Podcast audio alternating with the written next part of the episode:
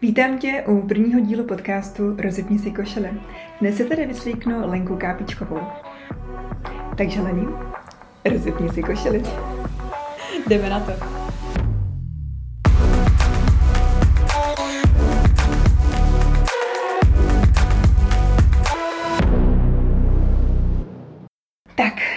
Začneme zlehka a já na tebe mám první otázku. Ty jsi nedávno dokončila magisterské studium. Můžeš nám o tom říct něco víc? Ano, já jsem se rozhodla, že po 7 letech od bakaláře tak si dodělám inženýra. A těch motivů tam bylo několik. Zároveň jsem si říkala, že spoustu lidí, když už udělá toho bakaláře a potom tam má nějakou prodlevu, takže si toho inženýra nebo magistra už většinou nedodělá, tak jsem chtěla být jiná. Ukázat, že to jde, takže jsem se hecla a při svém podnikání tak jsem dálkově studovala obor ekonomika a management vlastně na Newton College, nebo na Newton University v Brně. A jak jsem říkala, těch motivů tam bylo několik. Zároveň jsem chtěla i poznat nové lidi, navázat nové kontakty právě i pro své podnikání. Jenže jsem vychytala dobu covidovou. přesně rok 2022-2021, kdy jsme všechno měli v online prostředí, tak to se úplně nepovedlo, ano. No, ale i tak, když jste měli všechno online a vlastně se do toho Brna nedojížděla, tak jaké to bylo vlastně sladit školu s prací? Bylo to náročné, byla to velká výzva. Mě aspoň to vedlo k tomu, že jsem si musela perfektně zorganizovat svůj čas, kdy, jak jsem zmínila, zrovna to byl rok 2020-2021, tím, že mojí specializací jsou hypotéky, tak to byl zrovna i ten boom hypoteční. Takže přes týden jsem pracovala a o víkendech jsem měla školu, měla jsem zkoušky, takže jo, dalo se to. Když se podívám zpětně, tak byla to opravdu výzva, už bych asi nechtěla. Jsem ráda, že to mám za sebou. Ale jsem za to vděčná, že jsem to dokončila. Jako klobouček dolů, protože vím, jaké velké výkony se v práci podávala. A do toho to skloubit se studiem muselo být opravdu hodně náročné. A jaký jsi měla pocit, když jsi vlastně tu školu dokončila? Protože spoustu vysokoškoláků se potýká s problémem, že vlastně tu výšku skončí a najednou jako co? Jako předpokládám na jednu stranu, že se ti to vyhlo, protože máš stabilní práci, anebo se mýlím? No, předpokládala jsem, že se mě to také vyhne. A, že se mě to nebude týkat, protože přesně jak jsi říkala, tak podnikám, je to vlastně dálkové studium, takže si to podnikání určuju já sama, organizuju si ten čas. Nicméně vlastně ten školský systém je postavený přesně na nějakých deadlinech, přesně máš stanovený, kdy máš zkoušky, kdy máš co odevzdat a máš to přesně takhle naservírovaný. A mě to vlastně vyhovovalo, protože díky tomu jsem si jednodušeji organizovala i ten čas v tom podnikání, schůzky, klienty a podobně. Byla jsi donucena takzvaně. Ano, byla jsem donucena a potom, když jsem vlastně ukončila, vlastně státnice jsem měla teďka v létě, tak se mě to týkalo taky, že najednou aha, a to je ono, jakože mám inženýra a to je ono. A to je všechno. A najednou jsem si to zorganizovat musela vlastně jenom podle sebe, takže jo, trošku jsem tam ten propad měla, ale už jsem se zase zdrchala, takže dobré. Tak já ti teda ještě zpětně jedenkrát gratuluji. Děkuji. No, ale ty jsi měla trošičku hlubší důvod, proč jsi vlastně studovala, že? Ano. Ten hlavní motiv tak byl vlastně můj tatínek, protože on hodně dal na vzdělání. Proč to říkám v minulém čase, tak on vlastně zemřel v roce 2015. A vlastně na smrtelné posteli a tohle téma je vidět, že to jako je 7 let a stále je to pro mě hodně citlivý. Tak na smrtelné posteli tak jsem mu slíbila, že teda tu výšku dodělám a byť to nebylo hned, bylo to prostě s nějakou prodlevou, tak jsem to dokončila a věřím, že to vidí tam nahoře. No... Chci se o tady tomhle tématu rozvykládat trošičku víc. Klidně můžeme. Jako, cílem tohoto podcastu je ukázat nás, poradce Explicitu, jako lidi, nejenom jako finanční poradce, který jsou skvělí ve svém oboru a překypují vědomostma a vším, ale prostě každý z nás má i nějaký ten svůj příběh a tohle je asi taková jako poměrně značná část mého života, takže... A jsou v tom velice silné emoce, to je velice silný příběh, tak já budu ráda, když se nám víc odhalíš. Dobře, pokusím se, doufám, že to zvládnu, protože jak říkám, je to 7 let, mě vlastně v té době, kdy tatínek zemřel, tak mě bylo 23, což není úplně takový jako věk, kdy ještě člověk jako nemá ani třeba svoji vlastní rodinu, jako děti. Já mám vlastně 2 ségry, ty už v té době děti měly, takže to zvládali, troufám se říct, trošku lépe. Už měli zaměření na tu svoji rodinu. Tak. Ano. A my s mamkou, tak jsme si byli právě oporou v tom, že pro nás to byla velká ztráta, a to myslím si, že dodnes se z toho nějakým způsobem zpamatováváme. Pro mě rodina hodně silné téma, hodně silné, a třeba když jsem pozvaná někde na svatbu nebo jsem na té svatbě, tak já si uvědomím, že vlastně nikdy už nebudu mít tuhle možnost, aby mě tam ten taťka odvedl k tomu oltáři. Takže to je vždycky moment, kdy se rozbrečím, a i teďka mám na krajičku, ale zároveň jsem vděčná za to, že jsem měla tu možnost mít tak skvělýho tátu. Já mám z toho úplnou husnu, když jenom tady tohle říkáš, a samozřejmě já tady tenhle tvůj příběh znám a sama jsem vlastně zasnoubená, ta svatba mě čeká a právě moc mi záleží na tom, aby ten tatínek mě k tomu oltáři odvedl, takže dost ti rozumím. Já tady asi půjdu ještě trošičku dál a my jsme teda, když jsme u té svatby, tak vlastně my jsme spolu byli nedávno na svatebním veletrhu a ty si tam řekla jednu moc krásnou věc. Máš sílu na toto říct znova? Pokusím se, když tak mě doplníš. To bylo vlastně v momentě, kdy jsme byli u stánku s prstínky vlastně těmi zásnubními a snubními, které byly vlastně vyráběné na míru. A já jsem viděla v nějakém snad článku, nebo někde jsem prostě zahledla, hrozně se mě to tak jako dotklo, jako v dobrém slova smyslu, že se vyrábějí i prstínky a vlastně ten kámen v tom tak i z popela někoho. Já vlastně samozřejmě ten popel tatínkův mám, takže jsem říkala, že když nemůže být na mojí svatbě, tak chci, aby byl součástí tohoto příběhu, byť takto jinak. A moc se na to těším, že tam bude aspoň takto. Děkuju za upřímnost a já teda půjdu dál a trošičku to odlehčíme. Takže já teda, ale zároveň u toho táty zůstanu, ale trošku to pojmeme jinak. Já vím, že ti táta dal do života jednu větu, která se ti vlastně propisuje jak do osobního, tak i do pracovního života. Jestli máš na mysli tu, abych se srovnávala s nejlepšíma. Ano, přesně tohle mám na mysli. Tak ano,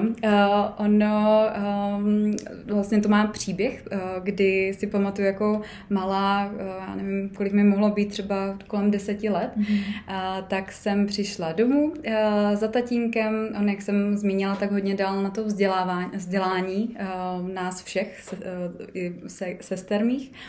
A byl za mnou velice těžký test z matematiky a já jsem mu tak úplně hrdě přinesla tu písemku a že mám 1 mínus. A úplně jsem říkala, tati, já jsem dostala 1 mínus. A taťka k mému překvapení tak říkal, no a co to mínus?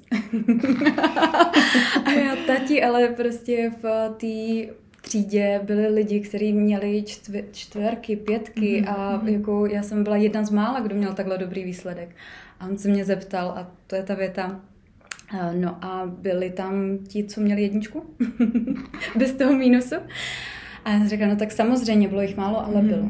A on tak, a vidíš, a vždycky se srovnávej jenom s těma nejlepšíma, protože vždycky dokážeš víc. A já to v tobě vidím. Takže... Ano. Jedna minus, ty. Ano, přesně. A já v ten moment jsem si říkala, tyjo, tak to je takové, že musím být vlastně perfekcionistka. A potom po postupem času jsem se na tady tu událost, tak jsem se dívala z obou stran, kdy jsem si říkala, ano, buď mě to semele a nikdy nebudu dostatečně dobrá, anebo ta druhá strana je, že se mám srovnávat s těma nejlepšíma a ukázat to nejlepší ze sebe. Takže to vlastně bude motivovat, ano, k větším výkonům. Přesně. No a takový velký výkon si vlastně předvedla v prosinci minulého roku. Ano. Ano. No, a teďka otázka, jestli jsi z něho jako vlastně byla ráda nebo nebylo ráda, jestli by ses oznámkovala jedničkou nebo 1-minuskou. No, občas to hapruje samozřejmě.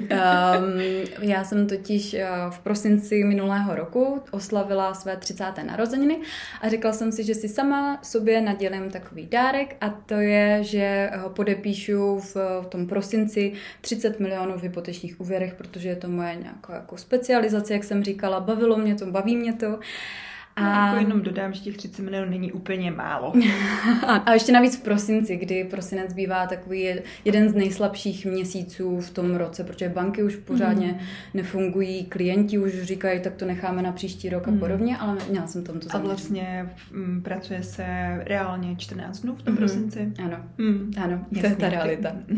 Takže neměla se to 30 dní na 30 milionů, ale vlastně 14 dní na 30 milionů. Ano, ano. Byla to výzva. Věřím. Splnila jsem to, no, anebo nesplnila, protože nebylo to celých 30, bylo to 29 milionů 580 tisíc. 1 minus. Přesně. A říká se si, sakra, prostě, co to minus tam. Takže nebylo to 30, ale když se to zaokrouhlí, tak to vlastně těch 30 bylo. Teď s odstupem času jsem za to ráda, ale v ten daný moment jsem to brala opravdu jako selhání, že jsem těch 30 nedala. No, já ti samozřejmě gratuluju, když to nebylo 30. Děkuju. Já si myslím, že takhle to byl úplně jako nádherný výkon. No a když jsme teda u těch financí, tak jaká teda byla ta tvoje cesta ve financích? Tak moje cesta začala tak, že jsem byla hodně finančně negramotná. Nechávala jsem všechno, co se tohoto týče, na svém partnerovi, bývalém partnerovi. A jak to bylo zpátky, ne? Zpátky to je 9 let. No, takže já jsem v podstatě si neuměla ani založit běžný účet. Až takový extrém to byl. Vůbec o nic jsem se nechtěla starat, všechno jsem to nechávala na něm, věřila jsem mu. Jenže to nebyla ta dobrá cesta samozřejmě a pochopila jsem to, až když jsem poznala vlastně Báru Stodulku a Viktora Jurčíka od nás z firmy. A ti mi ukázali, že vlastně je fajn se vzdělat ve financích a nebýt závislá na tom partnerovi a čím víc jsem se začala vzdělávat, tak tím víc jsem měla tu touhu to předávat dál. Ty všechny vědomosti, aby vlastně i ostatní klienti o tom věděli a aby je třeba ty banky, pojišťovny tak jako nenachytávaly a podobně. Takže mě to nadchlo, to je i moje dlouhodobá motivace, proč vlastně tuto práci dělám. Čili vzdělávat klienty? Ano. A možná i chránit, dávat jim nějaké ty typy, co už třeba jsem zažila buď já, anebo na příbězích mých klientů, takže bych je trošku i chránila. 9 let zpátky, to ti bylo 22. Ano. Jaké to bylo ve 22 letech oslovovat klienty? No, bylo to náročné, protože jsem ještě neměla ty vědomosti, které bych chtěla mít a které mám například dnes. Takže jsem vařila z vody a musím se přiznat, že jsem měla až možná chorobnou nechuť k telefonování. Zásadní věc v dnešní branži. Zásadní, ano. A já jsem opravdu, když si to zpětně vybavím, tak já jsem měla problém i zvednout telefon a objednat se ke kadeřnici. Takže já jsem si vybírala takové salony, kde bylo buď online, že jsem mohla prostě objednat v nějakým rezervačním formulářem, anebo jsem tam zašla osobně. Prostě jak bylo jenom telefonicky, tak jsem vyselektovala a tam jsem nešla. Takže pizza na rozvoz nebyla. Vůbec. Ne, to radši, ať jsou ladná. No, takže ono se to úplně neslučuje s tou profesí obchodníka a vždycky mi to všichni říkali tady a já jsem řekla ne, já prostě budu kreativní a budu průkopníkem, ukážu, že to jde dělat i jinak, že prostě vytvořím tady úplně skvělý systém, jak se mi ty klienti budou hrnout sami. No, takže jsem objevila zhruba tak 1000 způsobů, jak to nedělat. Vzala jsem si 3 skvělé roky svého života vymýšlením těchto způsobů. Bylo to neekonomické, hodně jsem se na tom poučila a potom bylo jasné, že musím prostě ten telefon zvednout a aktivně oslovovat například realitní kanceláře a vlastně ty klienty. No. Bez toho to nejde. Takže 3letá lekce. Perfektní, ano, 3 leta. Poměrně drahá komodita, ano. Věřím. No, ty jsi ale začínala vlastně ve firmě nejen jako poradce, ale potom i jako hypoteční specialistka. Mm-hmm. A pak vlastně si tu hypoteční specialistku úplně pustila a začala si být jenom poradce. Mm-hmm. Řekneš nám o tom něco víc? Mm-hmm. Já vlastně na začátku, jak jsem se učila o těch financích, tak mě oslovily zejména právě ty hypotéky, protože mi to přišlo už takové něco vyšší dívčí, že pojišťovat to umí každý. Nebo uměl, prostě investiční životní pojištění to uměl každý prodávat. A ty hypotéky tím, že to je zdlouhavější proces, už tam je vstupuje nějaká metodika, už je to takové odbornější, tak mně se to líbilo, chtěla jsem se v tom vzdělat a tím pádem mě vlastně Explicit i dal tu možnost právě té pozice, nebo být na pozici hypoteční specialistky, kdy jsem zpracovávala všechny příběhy, všechny situace klientů, vlastně i vás poradců, nejenom ty svoje. A potom jsem si řekla, že jsem dosáhla nějakého určitého bodu, kdy jsem si říkala, ty hypotéky jsou fajn, ale co kdybych je dělala i hlavně svým klientům a celý ten finanční plán, nejenom je zadlužovat. A já možná ještě chvilinku zůstanu té hypoteční specialistky. Jaké to bylo vlastně pracovat pro tolik lidí ve firmě? Náročné.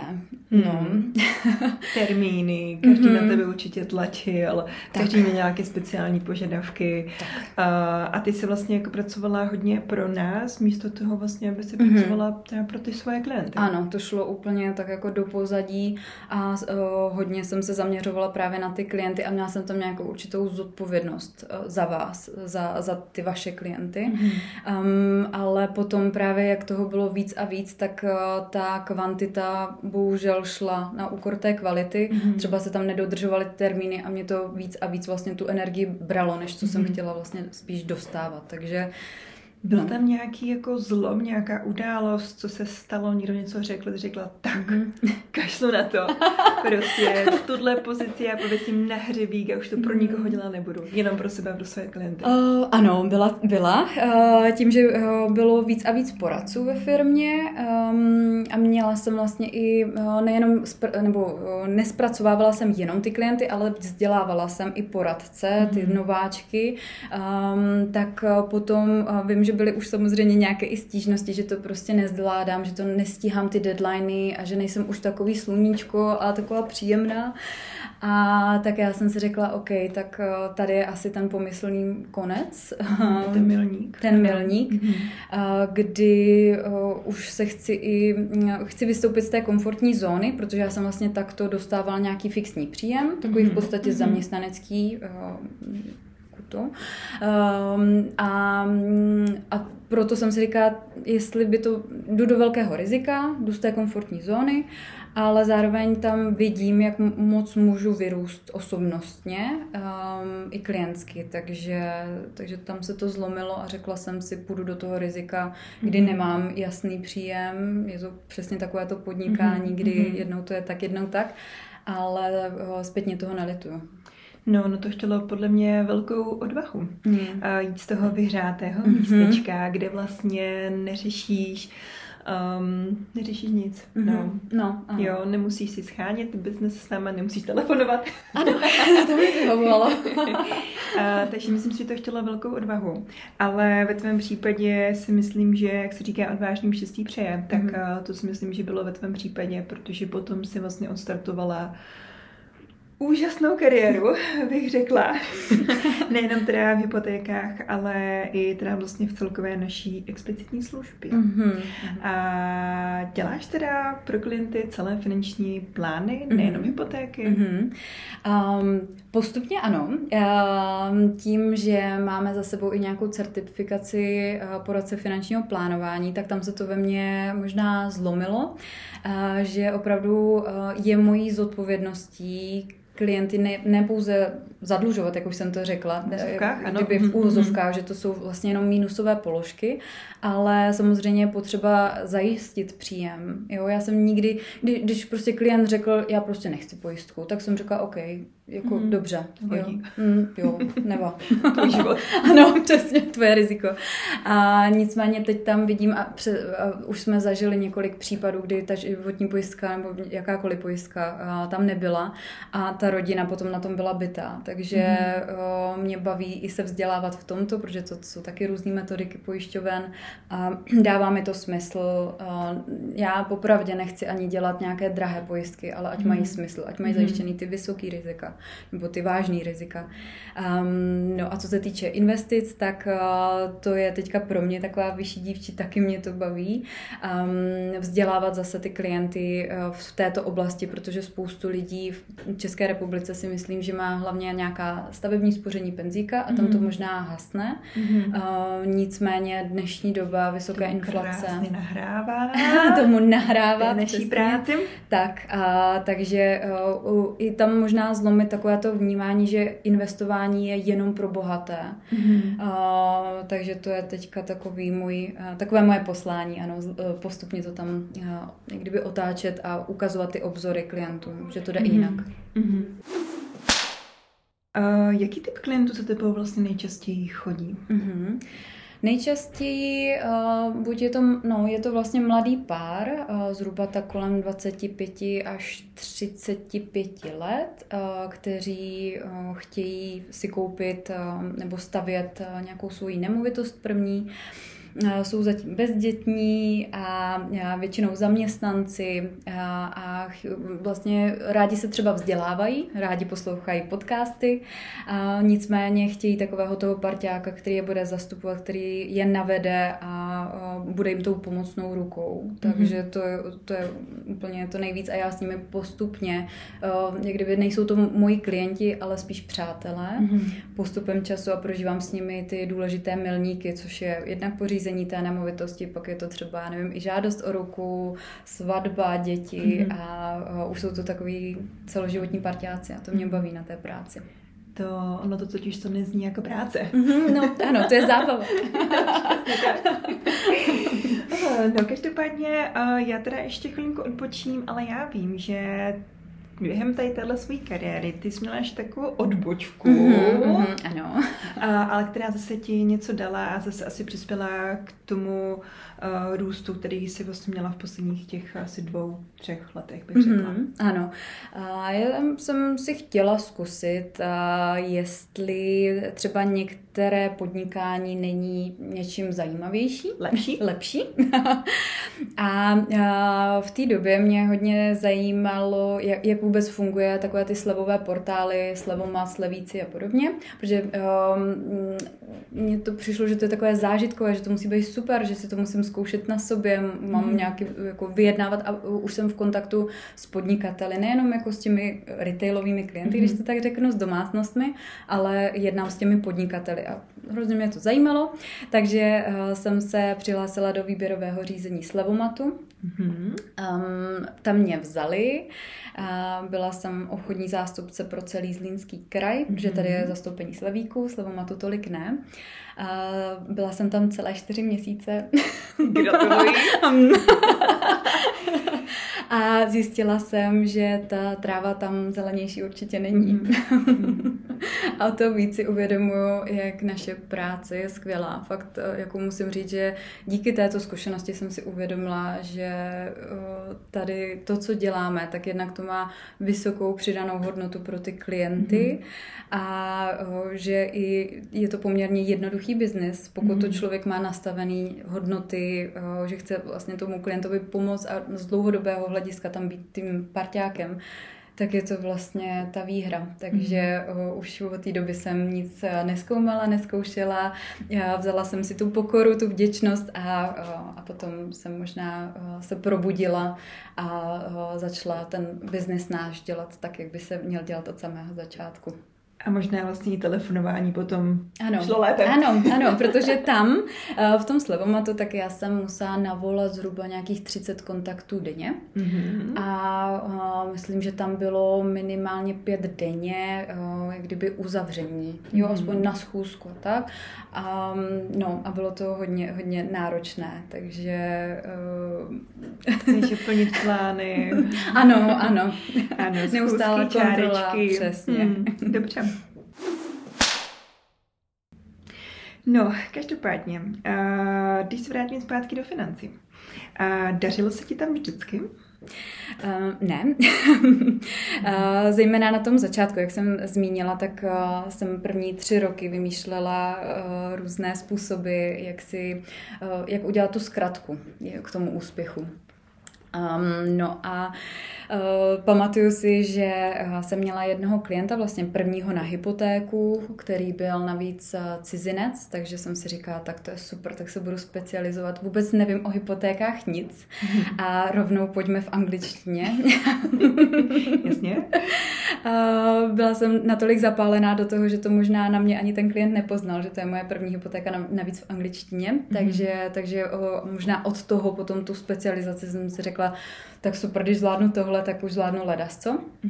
Mm-hmm. Já tím, že jsem v té době, jak jsem zmínila, nebylo to úplně ekonomické, tak já jsem si domluvila tohoto klienta přes jednu brněnskou realitku a slíbila jsem jim nějakou provizi. Prostě já jsem ani nevěděla, kolik za to budu mít samozřejmě. A oni něco chtěli a já jsem řekla, OK. Jasně. Hlavně klienta. Ano, hlavně mám klienta. Přesně. No a potom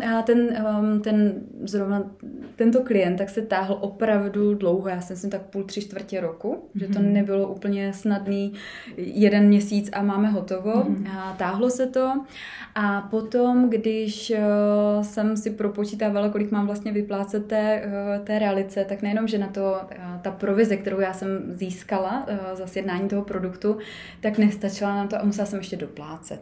Takže to bylo perfektní. A přesně si pamatuju jeden moment, kdy už se tím klientem jsme řešili čerpání a já jsem na něj čekala před restaurací, pršilo a on mi napsal, že bude mít hodinu zpoždění. Tak jsem říkala, no tak dobře, tak mám hlad, že byla jsem ještě jedna na výšce. No a tak jsem si zašla do restaurace a teď si říkám, já mám hrozný hlad, tak co bych si dala? A pak se podívám na to svoje bankovní konto po tom odečtení této provize a říkám, tak si dám šťouchané brambory. Doslova šťouchané brambory. Takže poslují 30 korun. No, ano, myslím 49, že to bylo. A tím pádem, já vždycky, když teďka jsem někde třeba na jednání a vidím tam ty šťouchané brambory, tak si jenom uvědomím, kam jsem se posunula a jsem za to vděčná, no. A já si myslím, že šťouchané brambory jako už nikdy nebudou vypadat stejně. Ano. Leni, tuhle práci děláš 9 let, si říkala. Mohla by se s námi podělit o nějaké fuck-upy nebo problémy třeba, nebo chyby, které jsi udělala, protože 9 let je dlouhá doba a určitě tam muselo něco nastat. Ano. Říkáš to správně. Mně se líbí třeba na tomto podcastu, na tomto typu podcastu, že tady nemluvíme jenom o tom, co se všechno povedlo, jak je skvělý, perfektní, neomylní. Ano, mistři světa amuleta. Ano, ale samozřejmě už se nemluví o tom, že se taky někdy něco nepovede, že jsou klienti nespokojení. Takže ano, já jsem se s tím samozřejmě setkala. Asi takové 2 případy, které si vybavuju asi nejvíce, tak je jednak jedna klientka, kterou jsem měla na doporučení a my jsme tam řešili nějakou složitější situaci rodinou, kdy jsem pomohla, aby maminka její nepřišla o nemovitost, ve které bydlela. Takže jsme vlastně koupili tu nemovitost a zároveň chtěla zařídit dopředné refinancování. To znamená, chtěla si zajistit ten úrok na delší dobu, takže jsme zároveň tu hypotéku i dopředně, rok dopředu refinancovali. Já jsem se jí zeptala, kolik bude to vyčíslení, jo? Ať zůstatek se ten zůstatek, přesně ano. Tak. A takhle jsme to nastavili, vzala jsem tam nějakou, zažádali jsme o trošku větší tu částku, než ona řekla. Nicméně pro jistotu, přesně. Nicméně za rok potom, jak nastal ten datum toho refinancování, tak ten zůstatek byl zkrátka větší, než o co jsme požádali dopředu. A s tím se nedá už hýbat. A kolik to bylo? O 35 000. Ano, není to málo, ale mohlo to být horší. Tak, ano. Já jsem se samozřejmě na tomto poučila, velice jsem se poučila, že teď, když refinancuju s klienty, tak žádáme klidně až o, 20% navíc, protože to můžou klienti nedočerpat a chráním je, ta splátka se potom přepočítá. Nicméně tehdy jsem to neudělala a těch 35 000 po mně vlastně ta klientka chtěla, ať to doplatím ze svého, protože já jakožto finanční poradce musím správně vypočítat, jaký bude vyčíslení za ten rok. Jenže se tam neberou takové proměny, jako třeba, že klientka třeba 2-3 měsíce nemusí splácet, nebere se tam v potaz spoustu proměnných, takže dala jsem na to vyčíslení, které mi řekla potom to vyeskalovalo až do té fáze, kdy ta dotyčná klientka na mě podávala žalobu, nebo nejdřív na centrále, na naší, kde se to řešilo se to přes compliance a potom jsem to řešila vlastně i na té dané bance, kde díky... jak to teda dopadlo? Ano, kde díky nějakým vztahům, které mám na bance, tak se mi podařilo vyjednat, aby klientka neměla nebo neplatila žádný poplatek za nečerpání, protože tam hrozilo, pokud by nevyčerpala tu hypotéku, nevyužila ji, tak tam hrozila sankce 5% z té částky, což bylo najednou třeba 100 000. Takže 35 nebo 100, to už jsem říkala, tak radši to zaplatím, ale obrátila jsem se na ty manažery a oni mi to schválili, kdy říkali, že je to asi jeden jediný případ, možná v České republice spolu ještě s jedním, takže byly dva případy, kdy se to opravdu takhle povedlo vyjednat, není to standard a já jsem si zase díky tomu uvědomila, že je důležité mít za sebou ty silné parťáky, že to není jenom o nějakém procesu, systému, sazbách a podobně, ale je to i o těch vztazích a to nic nenahradí. Takže vlastně díky tobě se nemusela čerpat rok uzavřená hypotéka. Přesně. A bylo to bez poplatku. Přesně. Wow. Takže to dopadlo dobře. Takže předpokládám, že klientka teda žalobu nakonec nepodala. Přesně. Výborně, ty si peníze neplatila, takže nakonec všechno dopadlo dobře. Ano, nakonec to byl happy end. No a ten druhý případ? Tak ten druhý případ, to byl klient, kterého mi doporučil kolega z realitní kanceláře. Zapropagoval mi ho tak, že to je vlastně klient poměrně bonitní, který vydělává ve Švýcarsku a chce poměrně velkou hypotéku, takže já jsem si říkala, tyjo, takového klienta přesně to chceš, toho chceš mít v portfoliu. A vypadalo to, že to bude úplně skvělý po másle, takže jsme se potkali, kdy jsme se bavili právě o té hypotéce. Bylo to, už jsem si říkala, tyjo, tak to bude docela oříšek, ale já mám ráda výzvy, takže pojďme do toho. No, potom po skončení té schůzky, tak mi vlastně sdělil, že jedno jednání s nějakou kolegyní z Explicit Invest už měl a že jsi to konkrétně byla ty. Načež jsem řekla... potvrzuji, byla jsem to já. Načež jsem řekla, nebo intuice mi řekla, hej, ne. I když je to velká hypotéka, i když je to skvělý klient, bonitní klient, nejdi do toho, nebude to dobré. A to byl moment, kdy jsem šla přes tu intuici a řekla jsem si prostě něco mi to má dát a myslím si, že to bude fajn, pojďme do toho. S klientem jsme se domluvili, že ti to neřeknem, že aby ti to neranilo a podobně, tak že ti to neřeknem, takže jsme to tutlali jak on, tak já, což jako zpětně, když to řeknu takhle nahlas, tak je hrozné, protože ty hodnoty mám už úplně jinak postavené. No, takže jsme to řešili, řešilo se to dlouho, jak jsem říkala už na začátku, byl to takový specifický případ. No a dopadlo to tak, dopadlo to vlastně hrozně, tak jak jsem si myslela na začátku, tak to dopadlo, kdy se nám jednak ten případ táhl, on tam měl nějaké určité sankce za nedodržení termínů, do toho nám vlastně vyšel i covid, to bylo přesně nějak na začátku roku 2020, takže i ty banky se k tomu postavily trošku jinak, snížily nám odhadní cenu nemovitosti, on to neměl kde dofinancovat a už to jelo, takže vlastně z nějaké velké hypotéky tak byla třeba třetinová, což mu absolutně nestačilo. A myslel si tedy, že za to můžu samozřejmě já, že ten proces celý, jak se táhne a že nemám takovou vyjednávací pozici na bankách, tak prostě se mnou přestal komunikovat a obrátil se na naše compliance oddělení na centrále, kde mi sdělil kde sdělil tu nespokojenost se mnou a tam se to vlastně nějakým způsobem řešilo. Došlo, jako ve výsledku to dopadlo tak, že ta centrála se za mě postavila a i v záznamu z jednání bylo jasné, že to zavinění nebylo jak kdyby kvůli mně, ale kvůli nějaké metodice, kvůli těm příjmům, kvůli té nemovitosti, takže nakonec to ani dál nedošlo. On dokonce, co jsem zjišťovala, tak mi chtěl, aby mi byla odebrána i licence.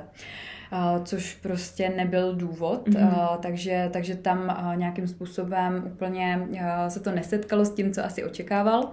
No a co jediného mi mohl nějakým způsobem udělat a věděl to, tak po roce tu hypotéku, kterou jsme sjednali, tak refinancoval.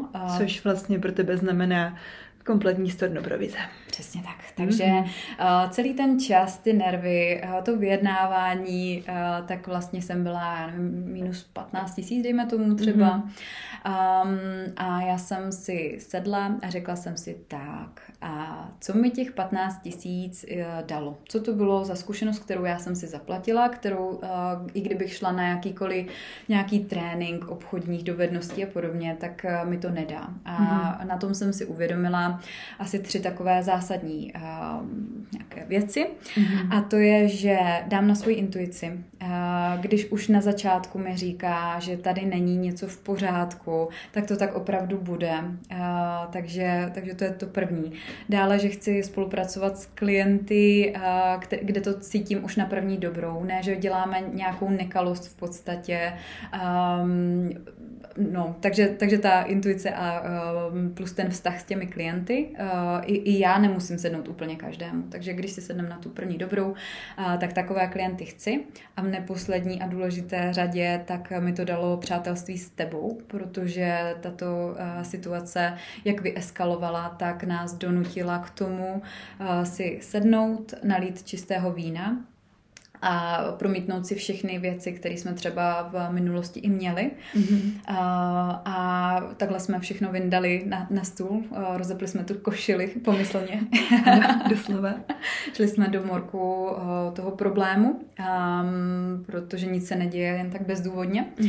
A paradoxně tam jsme neměli co ztratit a opravdu to bylo buď a nebo, že už prostě spolu ani nepromluvíme, anebo že se z nás stanou kamarádky, takové to ryzí přátelství, že si vybudujeme a jsem vděčná za to, že to byla ta druhá varianta.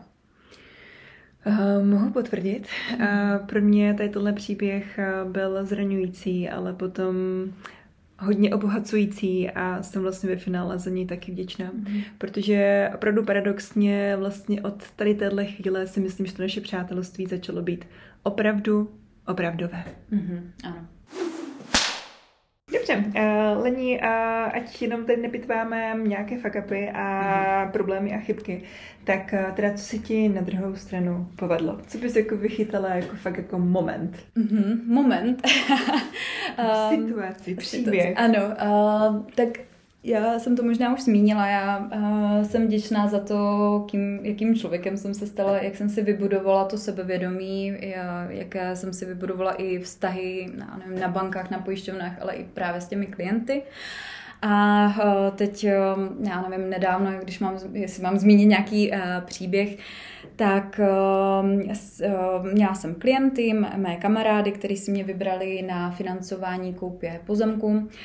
Ten pozemek měla v nabídce jedna nejmenovaná, nejznámější, největší zlínská realitní kancelář. Tak jsem říkala v pořádku, jako jo, pojďme do toho. Slíbila jsem klientům, že to bude prostě super, že to bude jako po másle, že se s tím realitním makléřem vlastně spojím, tím pádem jim úplně ubyde nějaká komunikace a řešení různých věcí. Takže to jsem i udělala, nicméně nejmenovaný pan majitel této realitní kanceláře tak se chtěl po mně svést, protože samozřejmě tím, že to financování ani nejde přes tu kancelář, kde mají jako nasmlouvané taky financování, tak přichází o tu provizi z toho financování. Takže se po mně chtěl jako svést tím, že v oboru dělá, já už teď nevím, jak dlouho, asi 25 let, tak se po mně chtěl tedy svést a dával to hodně najevo právě před mými klienty, kdy posílalo různé e-maily v kopii právě těm klientům o tom doslova, jak se s takovým přístupem nesetkal nikdy, že jsem velice neprofesionální a to z toho důvodu, že jsem chtěla vědět, jestli ten pan prodávající toho pozemku, tak jestli je ženatý a zjišťovala jsem tuto informaci až v podstatě ke konci, což já to potřebuji vědět jenom situace, ano, pro zástavní smlouvu, tak na to mě právě svezl, že jsem neschopná, neprofesionální a že se s takovýmto jednáním nesetkal. No. A dále jsem chtěla i vědět, jestli ten stavební pozemek, který klienti kupují pro to, aby si tam postavili dům, tak zda je stavební. No, to je takový jako normální. No a tam se zase kdyby svezl potom, že tohle mám zjišťovat já. Takže se mám jít, ano, jo, že mám jít na stavební úřad a vyžádat si všechno, co je potřeba k tomu. Takže přitom vlastně tyhle věci má od svých klientů jako prodávajících k dispozici. Tak. Jo, má občanky, ví rodinný stav, ví všechno o tom pozemku. Ano, a mohlo to být bezproblémové opravdu, jenom se to natáhlo kvůli tomuto o nějaký třeba měsíc, úplně zbytečně měsíc a půl, takže následně, jak všechno skončilo, abych neohrozila klienty, tak jsem mu poslala takový krásný jako e-mail, kde jsem shrnula tu spolupráci, nebyla jsem tam nějak jako vulgární, jenom jsem prostě podávala fakta a dodnes, což už jsou asi 3 měsíce, se pan neozval, tak jestli třeba poslouchá tento podcast, tak bych ráda. Má příležitost. Ano, má příležitost. Když odbočím od práce trošičku do soukromí, tak vlastně toto, jako o čem mluvíš, o té své práci, tak není jediná věc, která se ti podařila. Já si pamatuju jednu tvoji fotku na Instagramu a tam si vypadala trošku jinak, než vypadáš dnes. Ano, to je asi, tam mi bylo možná nějaký 21 let na té takže fotce. Takže před nástupem do financí. Ano. A ta tělesná schránka, já jsem to tam i popsala, že vypadám jako matka, ale nemám děti. Matka od dětí bez dětí. Byla jsem hodně nesebevědomá a právě ta tělesná schránka, myslím, že jenom ukazuje to, jak jsem se cítila vevnitř. Takže to bylo přesně to období, kdy jsem vlastně byla s tím bývalým partnerem, na kterého jsem... Který za tebe zařizoval ten účet všechno, a všechno? Přesně to tak. Byl on. Ano, ano. A já jsem jenom tak prostě se vezla a říkala jsem si však co, důvěřuju mu, on je nejlepší, skvělej a podobně. A tím pádem, já potom, když jsem si i zpětně s ním sedla, už po našem rozchodu, tak jsem jako se ho ptala upřímně na ten náš vztah a on mi i sdělil, že chtěl, abych byla neatraktivní pro ostatní. Takže to, jak jsem vypadala, tak vlastně ten daný člověk s tím byl spokojený. Chtěl tě mít pro sebe. Ano. A to je ten samý, se kterým jsi byla na dovolené v Paříži. Ano, ano. Prostě mohla by si v krátkosti říct tenhle příběh, ten patří mezi mé oblíbené. Dobře, no. Tak naše dovolená v Paříži, ono to zní skvěle. Romantika. Romantika. To je prostě, tak na zásnuby. Ano, ano, úplně si představíš tu Eiffelovku a prostě tu krásnou, nádhernou Paříž, romantickou. Nicméně ono to tak nebylo úplně.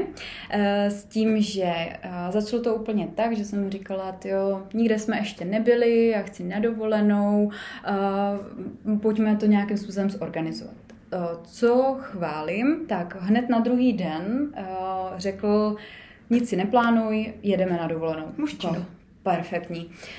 Tak potom jsem přišla do kuchyně a tam byly zbalené 2 krosny. Tak si říkám, aha, dobře, radši bych kufr, ale ok, nevadí.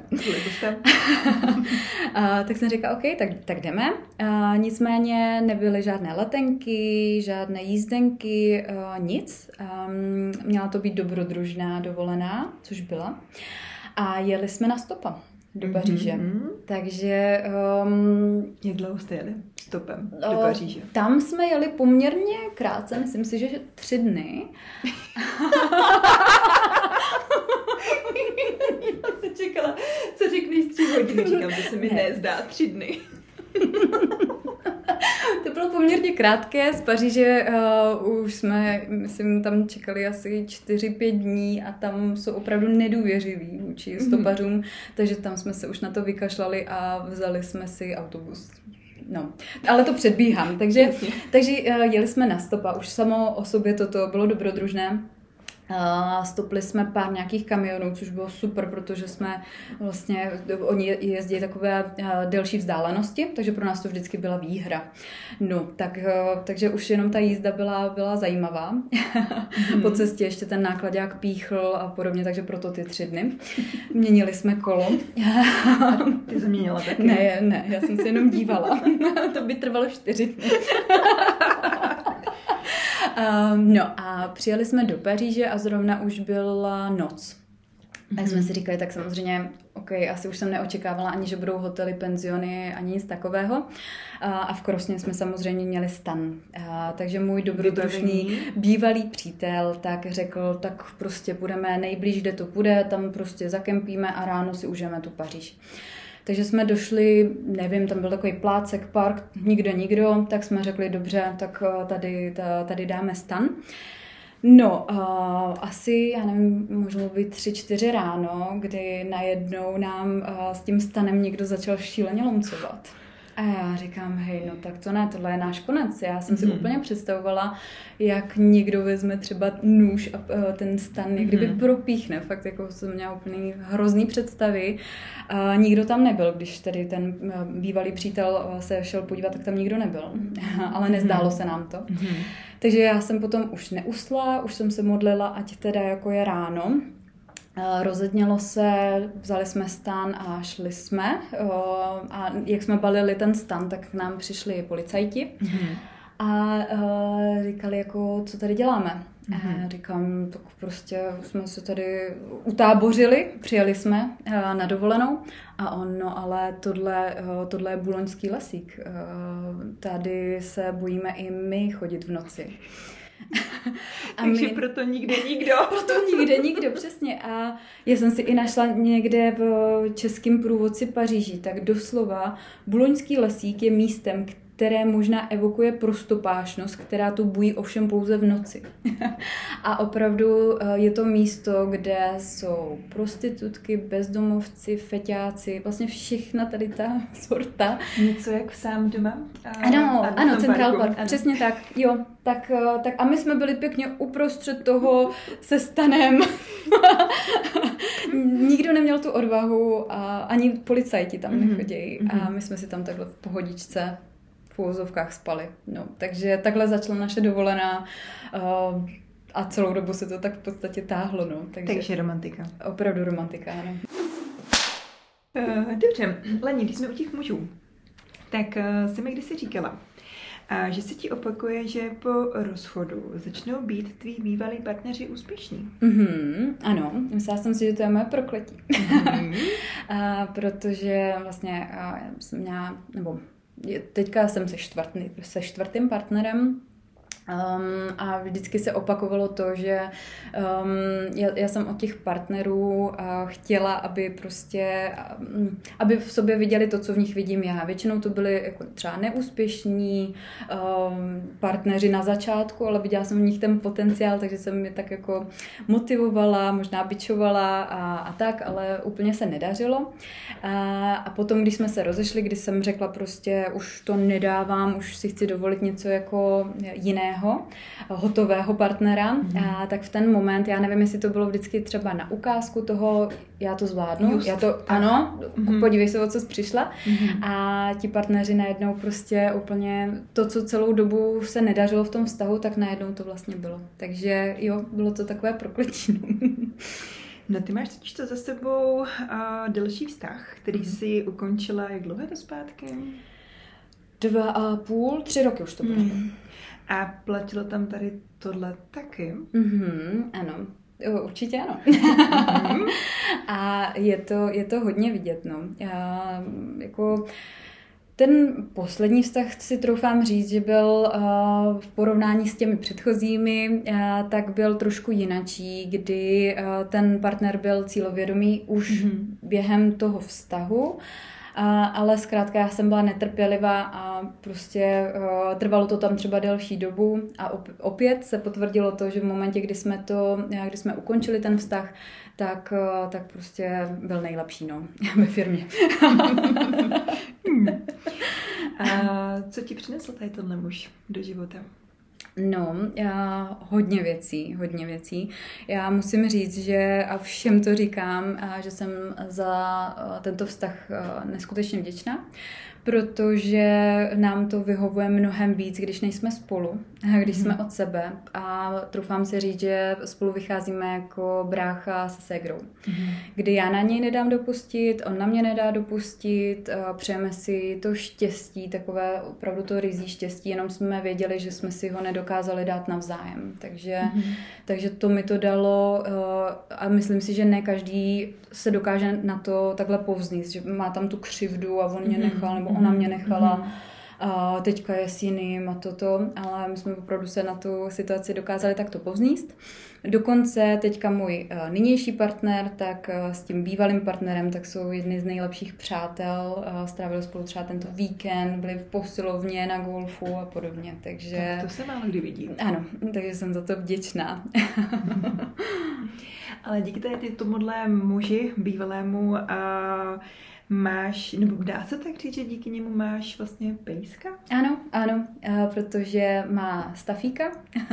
Já jsem předtím nevěděla, co to je za rasu. Vždycky jsem se tak bála staffordshireských bullteriérů, no už to název zní, ale oni to jsou úplně skvělí, prostě takový prasátka. A hlavně teda serenek, který mě asi chyběl nejvíce, teda po tom rozchodu se musím přiznat. Měli jsme nějakou střídavou péči, ale už jsem to nevydržela, pořídila jsem si svého vlastního stafíka holčičku a ty jsou taky teďka nejlepší přátelé s tím serenkem. Já zbožňuju jejich společné fotky. Jo. To je prostě strašně rozkošné, jako všem doporučuju, zaberou zdát na lunch Instagram, protože to fakt stojí za to. Leni, ty teďka poslední asi rok si procházela v životě nějakýma změnama. Co to odstartovalo a co to přineslo? Tak, ty 2 roky. Myslím si, že to odstartovalo možná i právě ten rozchod. Určitě jsem si chtěla udělat i nějaký pořádek v životě. Už jsem nechtěla opakovat to, že když s nějakým partnerem něco buduju, takže to najednou takhle prostě ze dne na den skončí. Už prostě ani nejsem v tom věku, kdybych chtěla zase něco začínat s vidinou toho, že to skončí. Ale potom jsem si šáhla do svědomí, že to nebude jenom o těch partnerech, že to bude možná hlavně o mně a že to bude v tom, že ani já nemám úplně pořádek ve svém životě.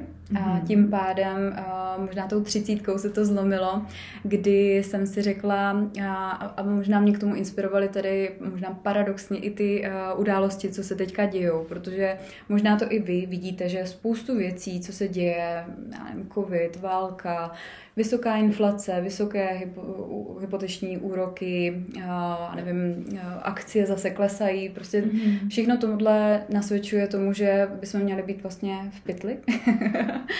A můžeme se tomu poddat, spoustu lidí se tomu poddává, ale já jsem řekla, OK, tak tohle úplně ovlivnit nemůžu, ale je spoustu věcí, které ovlivnit můžu. A to je právě ten můj život, můj pořádek v tom životě a začala jsem si tak jako začala jsem si všímat na každodenní bázi věcí, které mě štvou, doslova, protože tam vím, že tím, že mě štvou, tak to je, ale že jako to je ode mě a můžu to ovlivnit. Ano, je to vlastně tvůj problém. Je to můj problém. Ty to můžeš řešit. Já sama sobě jsem vlastně byla nepřítelem, takže jsem si řekla tak a budu to řešit hned.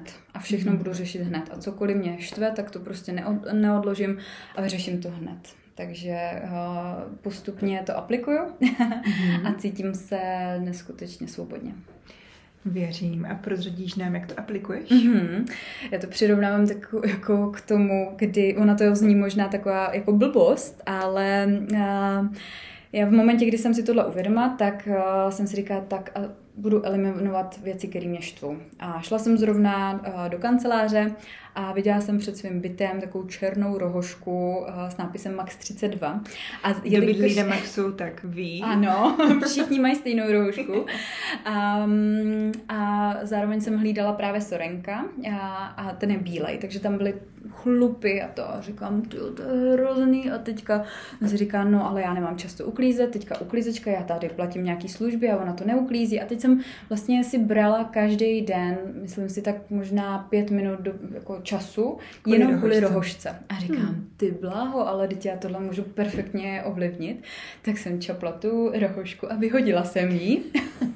A nahradila jsem ji jinou, která se mi líbila. A já opravdu pokaždý, když jdu dom, anebo jdu z domova, tak vidím tu rohožku a mě to dává ten pocit toho klidu.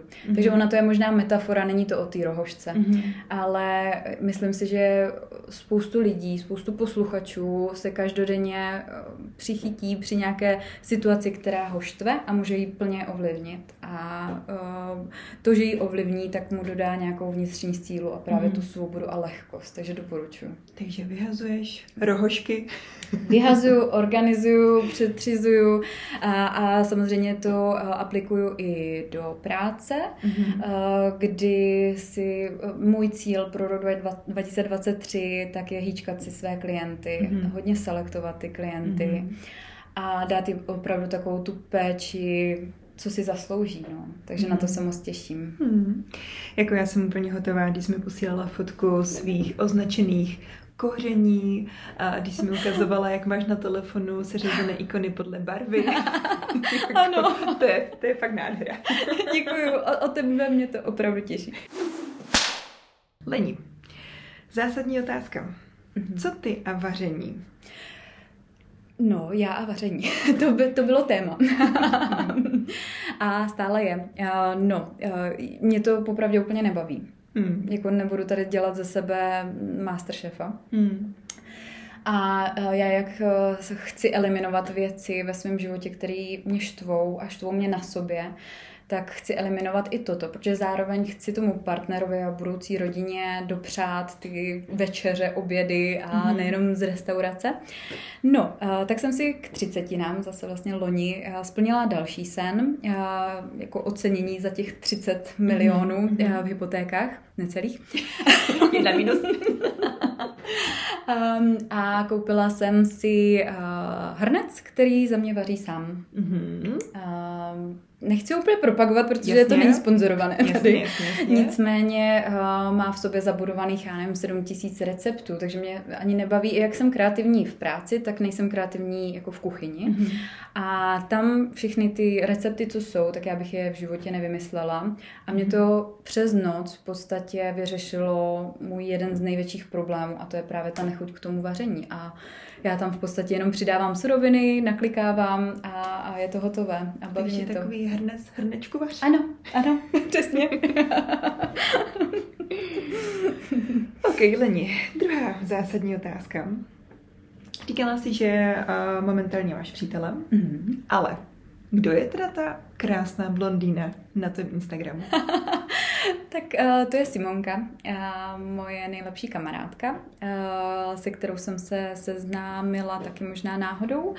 A je to tak něco málo přes rok. Není to nějak dlouhé, ale je to poměrně intenzivní přátelský vztah, kdy jsem hledala k sobě, dlouho jsem k sobě hledala takovou tu jako parťačku. Já vždycky jsem měla spíš kamarády kluky a myslela jsem si, že všechny holky už jsou zabrané, prostě mají všichni každá blondinka má svůj brunetku. Ano, přesně, vždycky jsem to viděla jenom na tom Instagramu, tak jsem si říkala, ok, tak třeba v příštím životě a že prostě já hold budu s těma klukama a mám nějaké jako kamarádky, ale není to na takové té úplně hluboké jako na tom vztahu založeném. A pak mě zaujalo vlastně první co, takže ona je krásná, ona prostě vypadá úplně dokonale, ale líbilo se mi na ní, že si na nic nehraje, že jsem k ní chodila vlastně na jednu kliniku, na jeden menší takový zákrok a ona jako jedna z mála, já neznám moc lidí,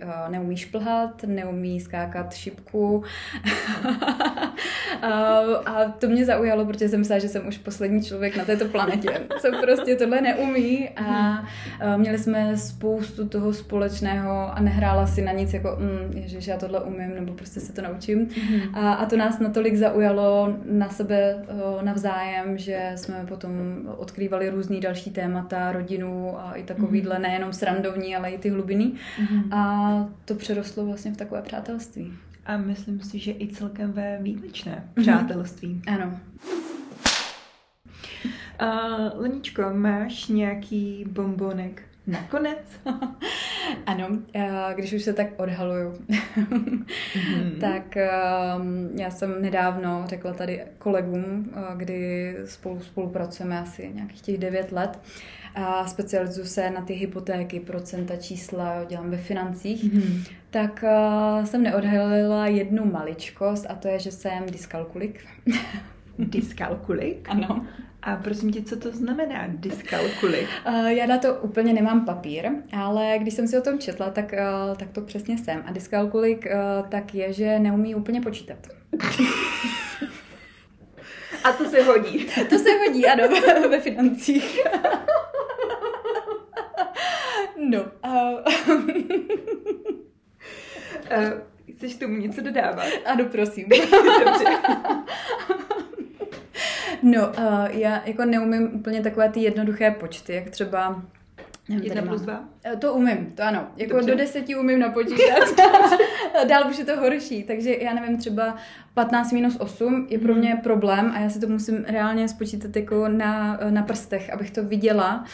A trvá mi to hrozně dlouho. A když máme nějaké zadání třeba na nějaký poradě, tak tam prostě 13 × 150, jasně, to je zhruba tolik. Já tam mám takovou tu pomyslnou opičku ze Soumra Simpsona, jak prostě tam skáče a přesně to jsem já. Takže já radši kalkulačku, ale proč si myslím, že mám možná takové výsledky a proč se mi to dařilo to před vámi všemi skrývat, tak je, že naopak, jak mám tuto slabou stránku, tak mám silnou stránku v logickém myšlení a v konstrukcích a libuju si právě v tomhle. Takže dobře, ty počty hold mám k tomu kalkulačku. Jasně, tak to prostě, od čeho je máme? Ano, prostě z hlavy vám nic takhle nespočítám, ale tu logickou a metodickou stránku, tak v tom si naopak přijdu silná a proto možná to dělám 9 let. No.